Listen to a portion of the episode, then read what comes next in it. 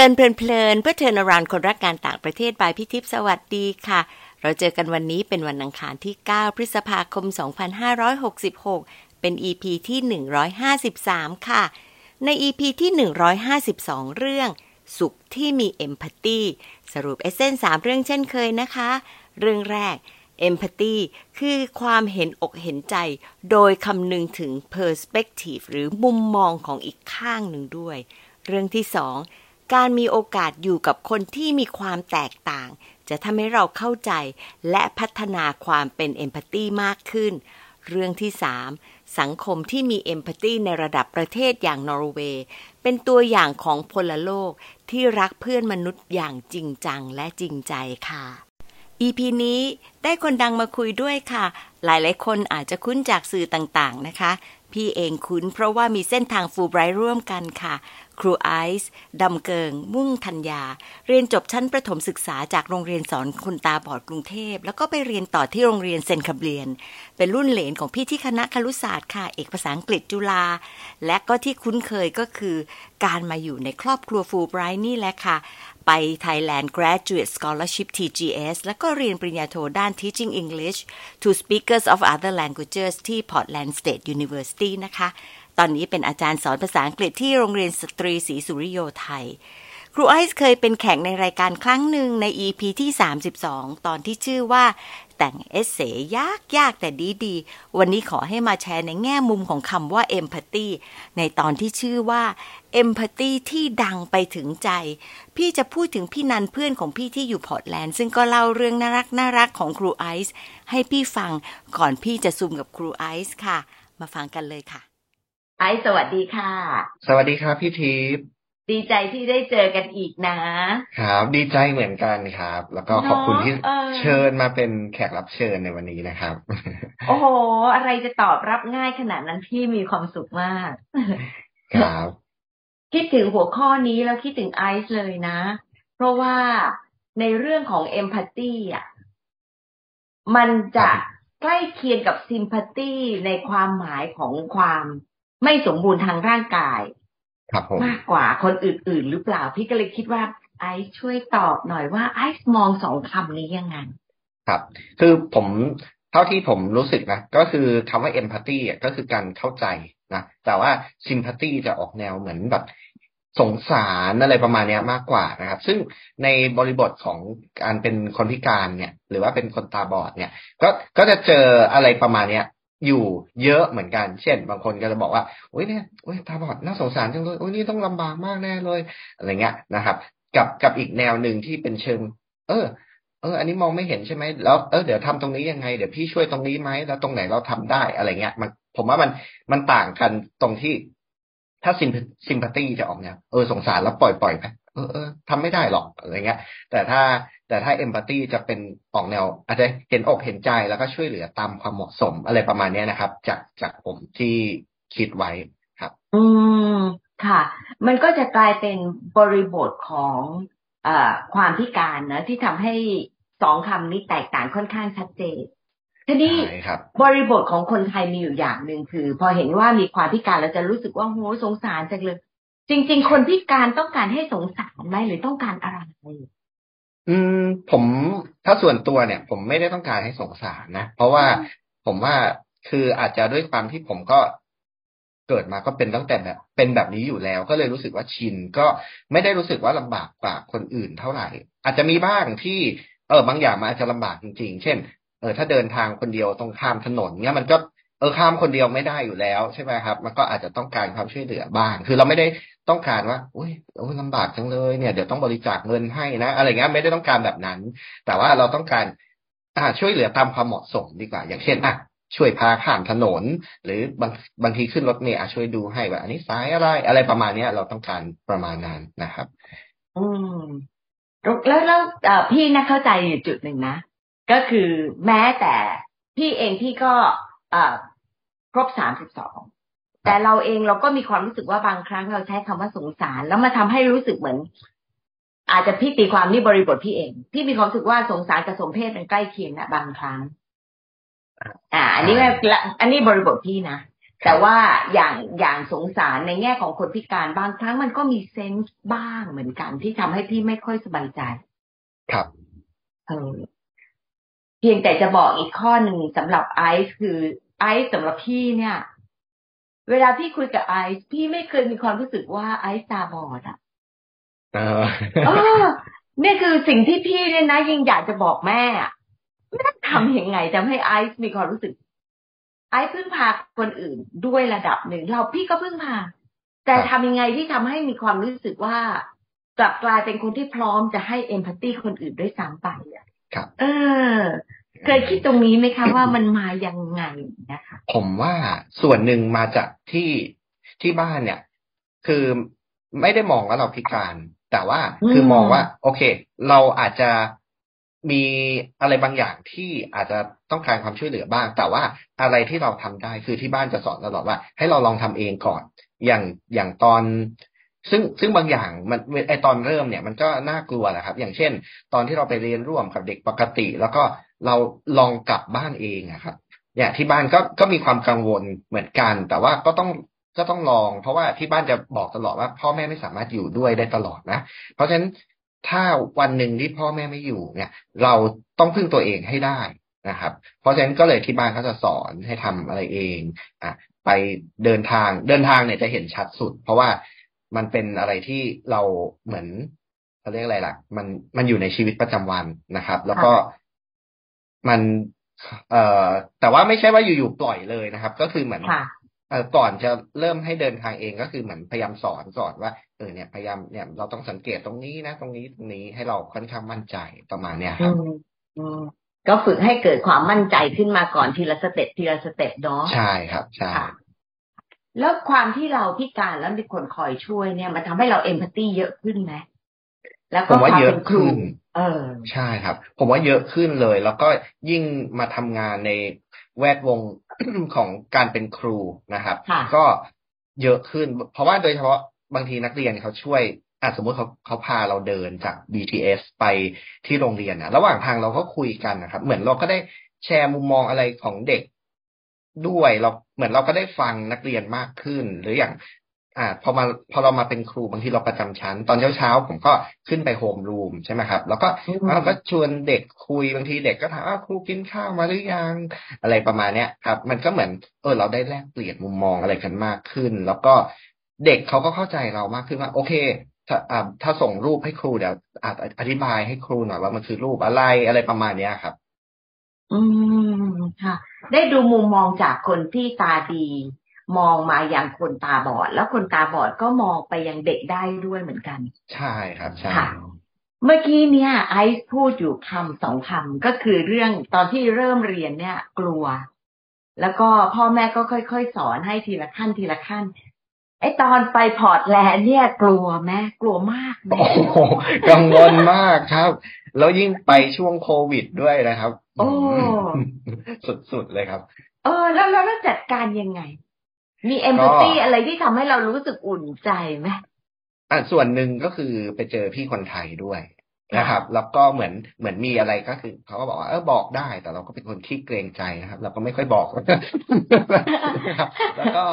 เออแล้วก็ก็จะมีอย่างตอนเรียนนะครับ มันเป็นช่วงเรียนเป็นเรียนออนไลน์นะครับ แล้วก็ทีเนี้ยมันก็จะมีวิชาหนึ่งที่มันยากมากเลยนะครับ ยาก ยากจนเพื่อนเพื่อนก็นัดคุยกันอ่า เหมือนเป็นแชร์ไอเดียแลกเปลี่ยนความคิดอะไรต่างๆ แล้วมีเพื่อนคนหนึ่งผมประทับใจมากนะครับ ก็คือ เวลาเขาโชว์อะไรบนสกรีนนะครับ ที่มันแชร์ผ่านซูมเขาจะอธิบายตลอดเขาจะพูดตลอดเพราะว่าแล้วบางทีเขามีส่งมาถามด้วยว่า ผมเข้าใจไหมผมผมรู้สึกประทับใจมากเลย มันรู้สึกเหมือนเราอินคลูดอยู่ในนั้นน่ะอ่านะครับ มันก็เลยเป็นอะไรที่รู้สึก มันมันปลื้มมากเลยรู้สึกว่า เออนี่แหละ เราเราเรามาที่นี่เราไม่ได้อยู่โดดเดี่ยวนี่นาอะไรเงี้ยนะครับ แล้วก็อีกส่วนหนึ่งที่ผมประทับใจ อันนี้เป็นเหตุการณ์ของ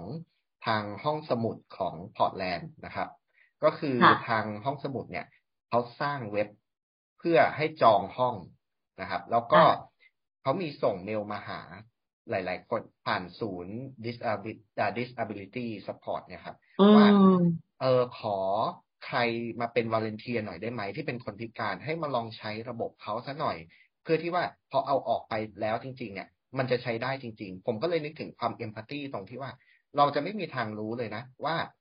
เอ่อใครทำอะไรได้หรือเขาต้องการอะไร ถ้าเราไม่ได้ลองได้ลองคุยลองสัมผัส เนี่ยครับ ผมก็เลยคิดว่าเอมพัตตีมันมาจากตรงนี้ อืมโอ้โห ดีเนาะ แล้วมันก็เลยทำให้สามารถที่จะแน่ใจเลยว่า พอเวลาไปใช้ปุ๊บไม่ใช่เฉพาะเราที่ได้แต่ว่าคนอื่นอยู่ใช่ได้ได้ประโยชน์จริง ๆ จากสิ่งที่ใช่เขาตั้งใจทำเนาะใช่อืมค่ะ แล้วในเรื่องของการเดินทางล่ะ เพราะว่าสิ่งที่เห็นชัดที่สุดคือการเดินทาง แล้วก็ยังเดินทางในประเทศที่เราไม่คุ้นเคยที่สุดเลยอะอ๋อจริงๆต้องขอบคุณทางฟูไบเอ่อทางฟูไบรท์ด้วยนะครับ ที่ตอน ตอนไปถึงเนี่ยก็คือมีการทำ O&M ก็คือเหมือนสอนเอ่อเขาเรียกเอ่อ orientation and mobility training นะครับ ก็คือการใช้ไม้เท้า ซึ่งจริงๆเราก็ใช้อยู่แล้วถ้าเดินคนเดียวนะครับ แล้วก็คือจะมีเจ้าหน้าที่มา ซึ่งจริงๆต้องจ้างนะครับ ก็ก็ทางอืมฟูไบรท์ support ให้นะครับ แล้วก็ก็คือเหมือนเขาสอนอะไรเราบ้าง คือเขาจะสอนว่าให้เราสังเกตตรงไหน ถ้าข้ามถนนต้องไปกดไฟตรงไหน เอ่อถ้าถ้าจะไปเอ่อซื้อของเนี้ย ขึ้นรถขึ้นรถต้องทำยังไงนะครับ ก็คือจะสอนให้เรารู้หมดเลยอะไรอยู่ตรงไหน แล้วก็พาไปสำรวจก็เดินเดินบ่อยๆ จนเราชิน แต่เอาจริง ๆ มันก็มีลืมบ้างนะครับ แต่ว่าเขาก็จะเราก็จะไปดูจากที่เราเอ่อที่เขาสรุปไว้ให้แล้วก็เดิน แล้วก็พยายามคือถ้าหลงทางก็คือถามคนนะครับ แต่ว่าส่วนใหญ่เนี่ย มันจะค่อนข้างง่าย ตรงที่ว่าทางค่อนข้างเรียบ แล้วก็ถ้าเรากดไฟข้ามถนนเนี่ย สามารถทำได้เลย เพราะว่ามันมีเสียงอยู่แล้ว แล้วที่สำคัญครับอ๋อรถหยุดครับ ค่ะใช่ไม่ต้องกลัวเลยเออข้ามคนเดียวจริงได้สบายครับ ค่ะ อันนี้เรารู้เลยนะว่าชัวร์มากเลยว่าปลอดภัย ใช่ค่ะหรืออย่างรถเมย์เองอะครับรถเมย์ก็มีเสียง ครับ อืม แต่ว่าอย่างเวลาเราขึ้นรถเมล์เห็นพี่นันซึ่งเป็นเป็นอ่าคนที่ช่วย support ด้วยคนหนึ่งนะ เพื่อนพี่อะอ่าเขาเล่าให้ฟังบอกว่าเอ่อไอซ์เนี่ยประทับใจเรื่องของคนขับรถที่นั่นด้วยเป็นยังเขาไงใจดีเหรอเอ่อคนขับจะค่อนข้าง ส่วนใหญ่จะค่อนข้างใจดีนะครับ แล้วยิ่งถ้าเราขึ้นเวลาเดิมอะครับค่ะส่วนใหญ่จะเจอคนเดิม อ๋อโอเคเขาก็จะสนิทกันอย่างผมไปพักเป็นที่พักชื่อ Goose Hollow อ่ารถเอ่อคนขับบางคนที่เฟรนลี่มากๆ จอดรถปุ๊บ Hello Goose Hollow ก็รู้แล้วใช่แน่นอนขึ้นได้เลยเอ่อครับน่ารักมากเลยเนาะใช่ครับมันก็จะเป็นสตอรี่ที่ไม่น่าเชื่อว่าเอ่อในในอเมริกาที่โหคนละเรื่องกันเลย แต่ว่าถ้าสมมุติว่าในสภาวะแบบเดียวกันในบ้านเรา อะ มันจะมีอะไรที่คล้ายคลึงกันไหมเอ่อผมว่าอย่างอย่างผมถ้าเดินทางด้วย BTS เราจะมีเจ้าหน้าที่รปภที่คอยประสานงาน คอยวอบอก อย่างผมมาลงสะพานตักสินเจ้าหน้าที่ก็จะวอบอกอยู่แล้วนะครับ ตรงที่มันจะเป็นปัญหาจริง ๆ เนี่ยก็คือ ระหว่างที่ BTS ไปโรงเรียน เพราะมันต้องข้ามถนนหอ๋อรือค่ะเวลาเราเดินเองอะครับ มันก็ ไม่ต้องห่วงเลยครับ มีทั้งต้นไม้ มีทั้งเสา มีทั้งป้าย ทุกอย่างนะครับ เหมือนเล่นเกมเลยนะครับแล้วก็แต่ว่าก็ก็โชคดีอย่างถ้าเป็นช่วงเปิดเทอมก็จะมีนักเรียนที่เขาก็อาสามานะครับ จริง ๆ ก็ไปถามถามๆไว้แหละ แล้วก็เหมือนเด็กเขาก็เอ้ยยินดีเลยครูเขาก็มารับให้นะครับซึ่งเนี่ยอืมล่าสุดก็เพิ่งจบม .6 ไปคนหนึ่งนะครับ แล้วก็ก็คือเดินด้วยกันทุกเช้าเนี่ย ก็ก็จะนัดเวลากัน แล้วก็ที่สำคัญคือเด็กก็ไม่ได้มา BTS นะครับ แต่ว่ามามันเป็นทางผ่านตรงนั้น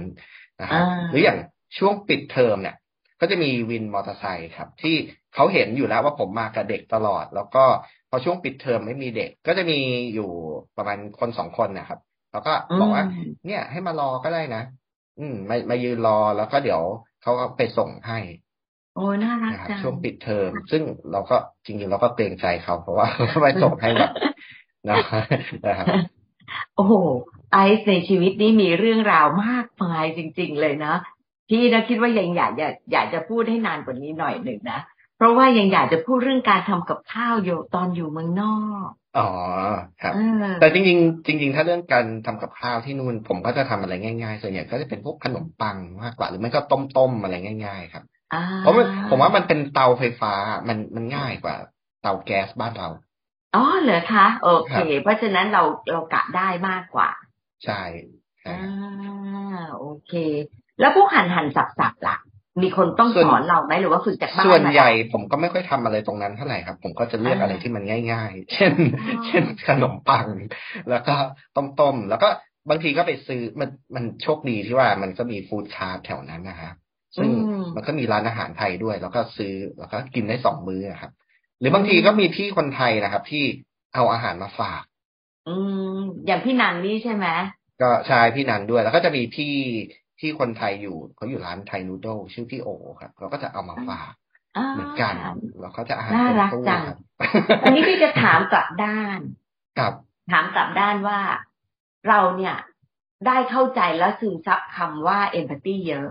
แล้วเราให้เอมพัตตีในแง่ไหนบ้างคะ ผมว่าส่วนหนึ่งคือการรับฟังค่ะแล้วก็คือเพราะว่าอย่างผมเนี่ยมองไม่เห็นนะครับ เวลาเราฟังเนี่ย เราจะต้องเหมือน เวลาเราฟังเนี่ยเหมือนเราจะต้องเอ่อน้ำเสียงนะครับ น้ำเสียงของของคนมันก็จะทำให้เราเหมือนรับรู้ได้มากขึ้น ยิ่งเราเป็นครูนะครับ ก็คือฟังหลายหลายคนมากนะครับ บางทีอย่างประชุมผู้ปกครองเราก็ฟังผู้ปกครอง แล้วก็เข้าใจมุมหนึ่งที่เขากังวลเกี่ยวกับ ลูกของเขานะครับ หรืออย่างค่ะเรากับเด็กเองบางทีเด็กเขาก็มีความกังวลเขาก็มาปรึกษาเราแล้วก็อะฟังอาจจะให้คำแนะนำบ้าง แล้วก็ แต่ว่าผมอันหนึงที่ผมรู้สึกเลยว่า คือถ้าคนรอบตัวเราเนี่ย รับรู้ว่ามีคนพร้อมที่จะฟังเขาโดยที่อาจจะไม่ได้ตัดสินว่าจะต้องเป็นแบบนั้นแบบนี้ มันก็เป็นตัวหนึ่งที่ช่วยให้เขาเอ่อเหมือนค้นหาเนาะ ค้นหาตัวเองหรือว่ามีความสุข หรือว่าผ่านอะไรกับสิ่งที่มันยากนะตอนนั้นไปได้นะครับอืม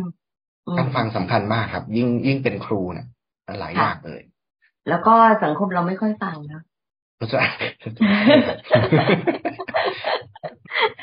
ค่ะ เราอยากจะให้เห็นสังคมว่ามี attitude อะไรมี empathy อะไรให้กับคนพิการยังไงนี่คะ ครับ ก็สิ่งที่อยากให้เป็นก็คือให้มองคนพิการก็คือคนคนหนึ่งนั่นแหละครับ คืออย่างตัวผมเองอะ คือพร้อมนะเออให้ทำอะไรอะ เราเต็มที่แต่ว่าเราก็อาจจะต้องมาดูว่า ตรงไหนที่เราทำเองได้ร้อยเปอร์เซ็นหรือตรงไหนที่อาจจะต้องการความช่วยเหลือบ้าง เช่นอะรูปภาพอันนี้แน่นอน เราก็ต้องมีคนช่วยดูให้ แต่ว่าคือเราก็พยายามหาวิธีอะเช่น สมมติมีคนดูแล้วเราก็เซฟไว้ พื่อที่ว่าเราจะได้ไม่ต้องให้ใครช่วยบ่อย ๆ อย่างเงี้ยนะครับค่ะแล้วก็เอออันหนึงที่ผมอยากให้มีแล้วก็เข้าใจมากเลยก็คือ คนพิการก็เหมือนคนทั่วไป แล้วก็มีอะไรเขาเรียกอะไรล่ะ ไม่ได้เหมือนกันร้อยเปอร์เซ็นตนะครับเพราะฉะนั้นมันก็จะมีความแตกต่างระหว่างบุคคล เช่นเดียวกับคนปกติ คนค่ะบางคนอาจจะชอบชอบทำอาหาร คนบางคนอาจจะชอบในเรื่องวิชาการ แต่คนอืมบางคนอาจจะถนัดในด้านอื่นเนี่ยครับอืมก็มีมีหลากหลายเช่นกัน ค่ะ เออนะมันมันเหมือนกับเข้าใจมนุษย์หนึ่งคนอะ ใช่ครับ เออ ที่มันต่างเนาะเออใช่พี่ว่าดี อะคำถามสุดท้าย อยากให้ถามอะไรอยากที่ให้คนถามไม่ค่อยอะไรถามแล้วก็เอออยากตอบอะเรื่องพวกนี้แหละเนี่ยอะไรอยากก็อาจจะเป็นอ่าวิธีทำอะไรต่างๆ ว่า เออทำอันนี้ยังไงในเมื่ออะตรงนี้มันเป็นปัญหาแล้วเราเราใช้เทคนิคอะไรที่ช่วย เพราะว่าผมคิดว่า มันก็จะเป็นประโยชน์กับคนอื่นด้วยเผื่อบางทีคนอื่นอาจจะเอ่อหรือสมมติเป็นคนพิการเองเนี่ยอะมามาฟังก็จะอ๋อเอองั้นเราลองเอาไปใช้บ้างดีกว่า อะไรประมาณเนี้ยนะครับ หรืออย่างคนปกติเองที่ไม่เข้าใจว่า คนตาบอดทำอันนี้ยังไง อะทำอันนี้ยังไงเขาก็จะเห็นว่าอ๋อเออ มันมีวิธีที่มันทำได้นี่นา อะไรประมาณเนี้ยครับอ๋อค่ะ เออพี่พี่ได้ยินจากพี่นันอยู่เรื่องหนึ่งที่พี่ลืมถามไป แล้วพี่ว่าน่าจะจบด้วยเรื่องนี้น่าจะน่ารัก เรื่องอาจารย์ที่ไปเจอไอซ์ที่โรงแรมมันเป็นยังไงนะคะ อ๋อครับ ก็เป็นช่วงที่ผมเดินทางมา แล้วก็คืออาจารย์คนเนี้ยเขาให้ทุกเออเหมือนเขาจะมีมันเป็นตุ๊กตาลิงเล็กๆครับเขาบอกว่าเวลาเวลาเรากังวลนะให้เราเนี่ย เอาไอ้เนี่ย บีบมันแล้วโยนมันทิ้งไปอะไรประมาณนี้นะครับ แล้วก็เหมือนเขาก็ตั้งใจจะให้ทุกคนเขาบอกว่าใครมาใครมาก็มาเอาที่ department เขาได้เลยนะครับ แล้วอ่าทีนี้ผมก็ไปถึงไปถึงพอร์ตแลนด์แล้วช่วงนั้นก็เป็นช่วงสิบสี่วันแรก ตอนนั้นยังยังต้องเอ่อกักตัว แต่ว่ามันก็ไม่ได้กักแบบจริงจังก็คือพยายามไม่ไปไหนนะครับแล้วก็อาจารย์ก็รู้ว่าผมมาแล้ว อาจารย์ก็เลยบอกว่า โอเค เดี๋ยว เดี๋ยวอาจารย์มาหาที่โรงแรม นะครับ แล้วก็อาจารย์ก็มาจริง ๆ ครับ แล้วก็คุยกันอาจารย์ก็เหมือนรู้สึกก็เหมือนค่อนข้างตื้นตันที่เฮ้ยเรามาถึงตรงนี้ได้คือเหมือนอาจารย์ก็รู้สึกปลื้มในตัวเรา แล้วก็เหมือนก็รู้แหละว่าว่าเราจะต้องเจออะไรบ้างเพราะว่ามาในยุคโควิด แล้วเดี๋ยวพ่อแม่ต้องเดินทางกลับไทยตอนนั้นมันคือมันมันก็มีความกังวลนะครับแต่ว่าเราก็อุ่นใจที่ อืม เรา เอออาจารย์ก็ยังนึกถึงเราอะนะครับอืมค่ะ มันก็เป็นการเริ่มต้นที่ดีมากเลยทำให้ความกลัวลดน้อยลงเนาะใช่ครับ รู้สึกว่าไม่ได้อยู่คนเดียวนะ เออ เออโอ้ดีจังเลยค่ะ ขอบคุณไอซ์มากเลยค่ะ พี่ว่าได้หลายเรื่องแล้วก็น่าจะมีประโยชน์กับคนหลายกลุ่มด้วยเหมือนกันนะคะ ค่ะยินดีค่ะ สวัสดีค่ะ สวัสดีครับ ขอบคุณไอซ์มาก ๆ เลยค่ะ ดีใจที่ได้เจอหน้าถึงจะแค่ทางซูมนะคะ คุยจบแล้วก็มีรอยยิ้มยาวๆ ไปเป็นหลายชั่วโมงเลยละค่ะ เหมือนทุกครั้งที่ได้คุยกับครูไอซ์ค่ะ พี่ลืมไปเลยว่าครูไอซ์มองไม่เห็น เพราะเป็นคนที่ทำตัวไร้ข้อจำกัด แล้วก็เปิดกว้างให้คุยเรื่องอะไรก็ได้อย่างไม่มีขีดจำกัดเหมือนกันค่ะ ขอบคุณไอซ์อีกครั้งนะคะ เช่นเคย พี่สรุปเป็นสามประเด็นค่ะ ประเด็นแรก พี่อยากรู้นิยามที่ครูไอซ์ให้กับคำว่า empathy และ sympathy นะคะ ต่างคนต่างความคิดหรือเปล่า แล้วก็ครูไอซ์ให้ความหมายว่ายังไง ครูไอซ์บอกว่า empathy แปลว่าเข้าใจ ส่วนคำว่า sympathy คือคำว่าสงสาร ซึ่งในแง่ของคนที่บกพร่องทางร่างกาย พี่คิดตามไปด้วยนะคะว่า อาจจะมองถึงการแสดงออกของคนปกติบางคน ที่นึกถึงเรื่องของความน่าสงสารเป็นหลักค่ะ เมื่อไม่นานมานี้เองค่ะ พี่เจอกับน้องพิการทางร่างกายคนหนึ่ง น้องเล่าว่ามักจะเป็นเหตุทำให้ฟัสเตรตบ่อยๆ เพราะว่าหลายครั้งถูกเหมารวมว่าความพิการหมายถึงการด้อยความสามารถด้านอื่น ๆ อย่างใช้คอมพิวเตอร์ก็ไม่ได้เรียนภาษาอื่นก็ไม่เป็นนะคะ หรือบ้างก็คิดเองว่า คนพิการมีความลำบาก แล้วก็อาจจะไม่สามารถทำอะไรเองได้เลย ก็เลยรู้สึกสมเพศไปโน่นเลยล่ะค่ะ เคสของครูไอซ์จะเป็นตัวอย่างที่ทำให้คนที่ฝังใจแบบผิดๆได้รู้แจ้งเห็นจริงสักทีนะคะว่าคนพิการสามารถมีทั้ง IQ และ EQ สูง และอาจจะสูงกว่าคนทั่วไปจำนวนมากด้วยค่ะ ครูไอซ์เห็นคำว่า empathy เหมาะมากที่จะหมายถึงความเข้าใจและการช่วยเหลือคนพิการเมื่อต้องการ โดยเฉพาะในการเดินทางต่างถิ่นต่างที่และต้องไปคนเดียวค่ะ